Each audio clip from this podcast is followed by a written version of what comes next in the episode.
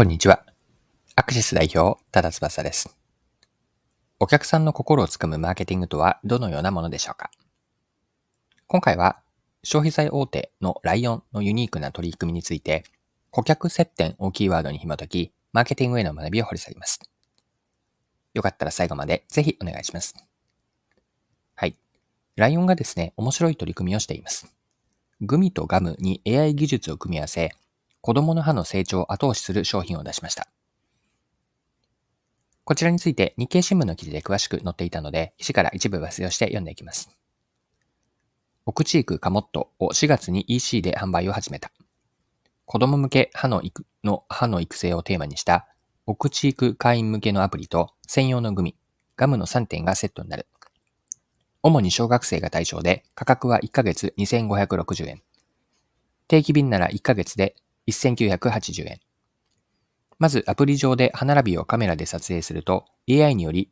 状態を評価し、ガタガタ派などといった表現で現在の状態を教えてくれる。その後、赤と青2種類のガムを重ねて同時に40回噛む。2色の混ざり具合とアプリ上で例示された写真を見比べる形で噛む力を測定する。レベル1から5の5段階になっており、子供にもわかりやすいよう、その強さをライオンタイプや猫タイプなどと表現している。測定を終えた後、1ヶ月間は歯の力育成に着目した専用のグミを毎日食べ続ける。ガムは薄く平たいながら大きめで子供の噛む力を育てるのに適した弾力性にしている。1ヶ月経過したら再び同様の測定を繰り返し観察を重ねる。ライオンが販売前に実施した実験によると1ヶ月使用した子供の咀嚼力は1.6倍になったという。はい。以上が日経の2023年6月11日の記事からの引用です。ライオンはこのオクチークカモットによって子供たちの口腔の健康に対する意識が高まることを目指しています。子供のお口の健康を中心に据えながら、従来の物販だけではない成長の可能性を探るとのことなんです。ではですね、今回のこのライオンの事例から学べることについて後半のパートを掘り下げていきましょう。ご紹介したライオンの専用組、アプリであったりトレーニングゲームの提供からどんな学びが得られるのでしょうかはい。でこのライオンの事例はですね、顧客接点を持つ重要性を示しているんです。ライオンが狙っているのは新しい商品、サービスを展開することでの顧客接点の拡大なんです。というのも、これまでは物の販売が中心で、今までにやっていなかったメーカーだからこそ、顧客接点の拡大にはチャンスがあるんです。大事なのは、単にお客さんとの接点を多く持つだけではなくて、お客さんが繋がっていたいと思える体験価値を顧客接点で提供することなんです。お客さんとの接点を持つことの重要性は他にもあって、顧客接点ができれば、それだけお客さんのことを理解する手がかりが得られるんです。お客さんの理解からお客さんが自分たちに提供したい、自分たちがお客さんに提供したい価値を定義し、見出した価値を商品、サービス、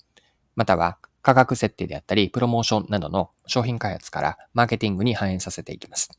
そして、一人一人のお客さんの文脈に沿って価値提案を行って、顧客接点で価値を実現すると。こうした好循環を回していくことが、ビジネスでの持続成長、持続的な成長を可能にする鍵になります。はい。で、ライオンの事例からもう一つ掘り下げたいテーマがあって、それは自社の存在意義の再定義なんです。自分たちの存在意義ですよね。これを再定義すること。この大事さというのも学べます。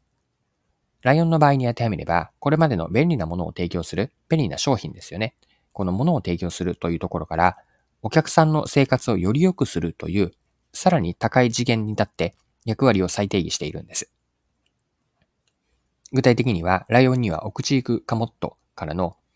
顧客設定の拡大と価値向上によって、子供の航空衛生をサポートし、より広い範囲で健康への貢献を目指すわけです。まあ、人は絵でして目の前のことばかりに目が、目が向きがちではあるんですよね。この状態、よく言えば集中できていると言えるんですが、別の捉え方をすれば、それだけ視野が狭くなっているということなんです。よって、一歩引いて俯瞰しての対極感ですね。全体像を広く見る対極感を持つことによって、自分たちの存在意義を時には問い直すことが大事なんです。